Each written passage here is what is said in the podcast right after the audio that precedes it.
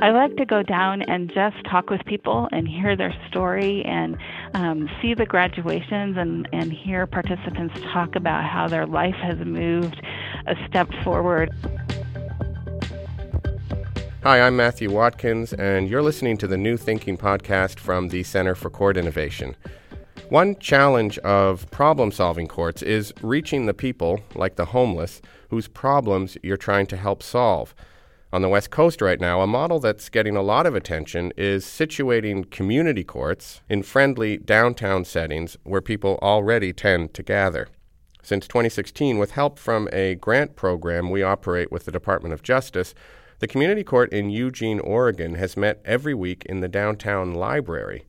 Cheryl Stone is the court administrator for the city, and she helped lead the effort to bring the new model to Eugene. Cheryl, thanks very much for joining me today. Sure, thank you. So I thought maybe we could start by having you describe uh, a bit Eugene's downtown and I guess some of the issues that, that led to the interest in, in this new community court model for the city. So the city of Eugene um, serves a population of about 160,000 um, residents. Um, the downtown core um, is pretty active. There's a lot of city events and different things that happen um, downtown. Also, downtown is probably the highest concentration of unhoused individuals who sleep on sidewalks or in doorways. And um, the city, for a long time, has been working towards kind of evaluating um, that issue and um, looking at different types of solutions. And a lot of the charges in the downtown area are things like what we would call quality of life crimes, criminal trespass, disorderly conduct. So um, because of the high concentration in the downtown area, um, when we did a community survey to find out the perceptions of public safety, the community actually also highlighted the downtown area as a concern for them. In fact, right in the middle of downtown is our library and also a bus station, and 48% of the respondents indicated that they felt that that area was unsafe or somewhat unsafe. So, homeless people downtown are repeatedly attracting the attention of police. How were those problems being dealt with by the, the justice system in Eugene prior to the community court coming on board? Sure. Before um, community court, um, our municipal court had a mental health court, and so as much as we could identify people with um, some mental health issues, um, we would divert them to that area. But other than that, um, essentially the sanctions were jail, road crew, probation, um, those kinds of things, fines, fees. And and how would you say that that model was uh, was working out in terms of sol- trying to solve some of the problems that are bringing these people into the courts again and again? It was not very effective at all. And um, in fact, in 2013, um, we did an analysis that showed about 25% um, of all of the charges filed here were committed by almost 5% of um, the number of defendants. So uh, a small number of people chronically offending repeatedly and we've seen a huge improvement in that in 2017 or significant improvement I should say. It, it's a um, pretty significant drop when you can connect people with the right resources that address their criminogenic needs so that they're not continually reoffending. So at a certain point you start looking around for other models that are out there with community courts and what do you turn up in your in your research my research actually started in 2011 before I came to the city of Eugene. Um, I um, was involved in a program with the National Center for State Courts, and I wrote a paper called um, Access to Justice for Displaced Defendants. And it was really about these quality of life types of offenses and the impact that they have on the justice system and the um, response the justice system has to those individuals. And in that research, I ran across the Red Hook um, Community Court, and I was able to talk with Fred Cheesman, who who evaluated that court. And so it was obvious that that kind of approach it was obvious to me that that kind of approach would be more effective than putting people in jail and then just releasing them back out on the street again and putting people in jail and uh, fines aren't effective at all because they don't have the means to pay the fines and um, so that came that was one of my recommendations in that paper said the community court would be a good way to address those chronic quality of life issues. And how about this idea of, of situating the court in the in the library? Where did that come from? Sure. While we were putting together our grant application, um, towards the end of that, we made a visit to, our team did to uh, Spokane Community Court. Uh, Spokane um, is in Washington. It's a similar situated city, and um, and the library is the model that they used. And when we stepped into their library and saw um, how they were servicing people, we immediately um, were drawn to that idea of being um, in a location that is already servicing the same population and having providers right on site for those individuals available not only to offenders but also um, available to the community at large. Um, and our library, similar to Spokane, is situated right in the heart of downtown and it's right next to public transportation. So it's really convenient, very welcoming. You know what is so nice about it is you don't have to invest a lot of capital in a new building or a new space the library already meets the majority. And if you really look closely at the mission of most libraries, it's maybe not directly tied to to justice, but it is similar in in heart to what um, the court has in terms of providing um, services and access. And so, how how does the, the, the Eugene model work? I mean, maybe if you could just walk us through um, a, a hypothetical defendant. During the week, if an officer has an interaction with an individual in the downtown geographic area and they issue a citation, they will cite them into the library. So it actually has the library's address on it, and it's on a Friday. So as people come in, um, they come through security, a very friendly security officer. They'll check in, um, and everybody's name goes up on a whiteboard so they know where they're at in the process. They know what the next step is. Um, so they go through the Center for Court Innovation assessment tool is what we use that assesses their risk of reoffending, and it also gives us information about their social service and criminogenic needs. Out of that, we produce a draft case plan and a petition. So it's a div- it's a diversion program. Their cases will be dismissed if they engage in the program. How long their program is is dependent on their risk of reoffending.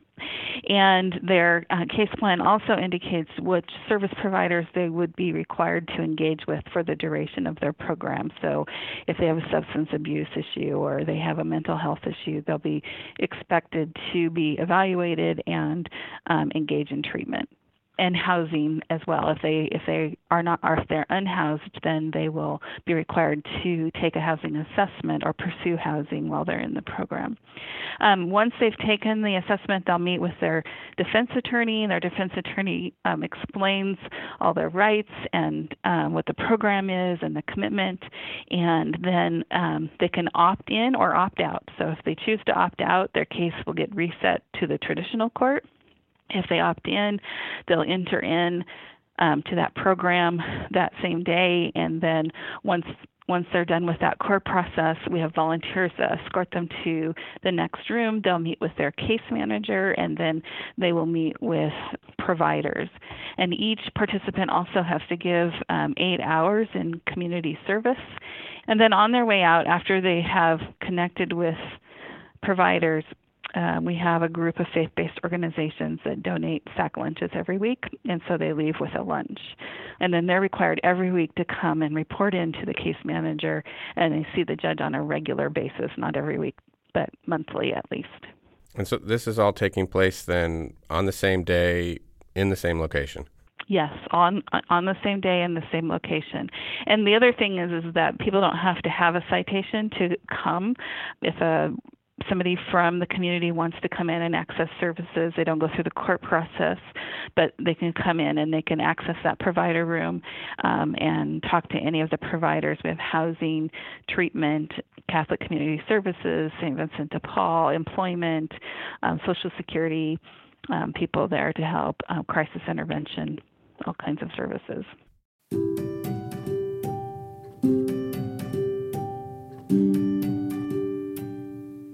And then I just wanted to ask you a couple of questions about about the reception of the court in, in Eugene and some different groups I'm interested in. Um, I mean, maybe for starters, um, let's say police and, and, and, and local business people. What, what what what have been their reactions? Our um, police have been great partners. Our library has been wonderful partner. Um, our um, police have another program that's downtown that they call um, Community Outreach Response Team, um, and it works really nicely with Community Court. They proactively go out and work with people who um, who have a high number of calls proactively instead of going out when there's an incident. And so they're able to go out and meet with those people and say, "Hey, come in on Friday and go let's go access this housing service or let's go access this other service." Before a citation even um, starts, and so our um, police department has been um, a wonderful partner um, in this, and they um, also have one officer on site. It's been a great relationship building um, experience for them. I would say our businesses. Um, there's a variety of variety of opinions. I think um, many, most of them like the approach of community court and they like the the um, idea that people um, can move on in a positive direction. At the same time, um, you know, they still have people sleeping on the sidewalk in front of their businesses, and and so the conversation that we are continually having is that community court doesn't solve all problems. Um, there's some people who opt out. Um, there's some people who aren't ready for treatment. Um, there's some people who aren't ready to be housed, and um, so it doesn't solve the problem generally, but it sure has made an impact um, on improving the situation downtown. And then, what about um, the reaction from advocates uh, for the homeless, who I, I, think sometimes in the past have, have criticized the city's approach and seen a sort of over criminalization of, of homelessness, homeless people getting infractions simply for doing what they need to do to survive? Have, have you have you heard reactions from them? I, I think we've heard a variety of reactions um, from them. There's still a group of people that are very active around advocacy for homeless, and just really, um, I think we would be in agreement with them that there needs to be more housing resources. People need to be able to have a place to be housed, and there, we would agree there's definitely a, a shortage there. Um, our service providers and other kinds of advocates, they love this program, and they refer people here all the time. They love the synergy even amongst the providers in the room. So if one provider is working with an individual and they say, "Hey, come on Friday, I'll connect you with St. Vincent de Paul," and they can give you a clothing voucher or they can, you know, we'll get you connected with housing through this person. It's so much nicer for them to be able to say, "Hey, come on Friday," and they know everybody in the room and um, they can work together to help solve problem solve for an individual. And we may have people listening who, who might be interested in, in trying to set up something similar in their own community. Are there some unexpected uh, challenges that came up for you along the way? Probably two of the biggest challenges that we've had are th- three, I guess I'll mention. One is um, our space. We love being at the library, but um, I think we underestimated the need for this kind of a program.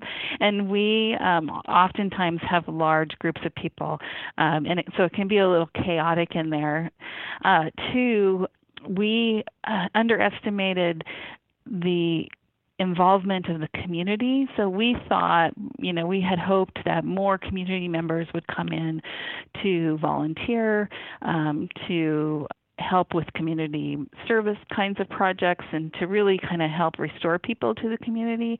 And um, we've seen pockets of that, but in general, we can always use more volunteers, and um, we are rethinking how we do our community service, maybe doing some more skill building with individuals.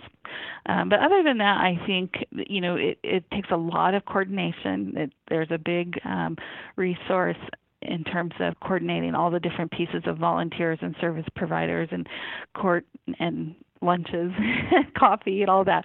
But it, um, but it's definitely um, rewarding work. Do you have a sense yet of, of um, any early results on the court's performance? Well, I can tell you that um, when we look back at the number of individuals who have graduated our program, 91% of them have not reoffended, have not had a new offense in municipal court at all. And that includes whether it's in our catchment area or not. 91% of them have not reoffended um, in the municipal court jurisdiction. And then j- just to end, I guess, on a slightly more personal note, um, you're clearly pretty passionate about this court. Would you say it's it's had uh, an effect on sort of your job satisfaction level as a court administrator? Definitely. I um, recently read this quote from Jon Acuff, and it says, The joy of doing work that matters is enjoying the harvest. And um, I'm at the point now where I don't have to be down there every week to help keep the wheels on, but I like to go down and just talk with people and hear their story and see the graduations and, and hear participants talk about how their life has moved a step forward or to see the hope in the countenance on somebody's um, faces and just really enjoying enjoying seeing people improve their self-esteem or their confidence. Well, that's great, Cheryl. I, I want to thank you so much for joining me today. Thank you. I've been speaking with Cheryl Stone. Cheryl is the court administrator for the city of Eugene. For more information on the Eugene Community Court, you can visit our website at courtinnovation.org. You've been listening to another episode of the New Thinking podcast from the Center for Court Innovation. Our theme music is by Michael Aaron at quivernyc.com. Please consider leaving us a review in Apple Podcasts. It does help new listeners discover the show. I'm Matthew Watkins. Thanks for listening.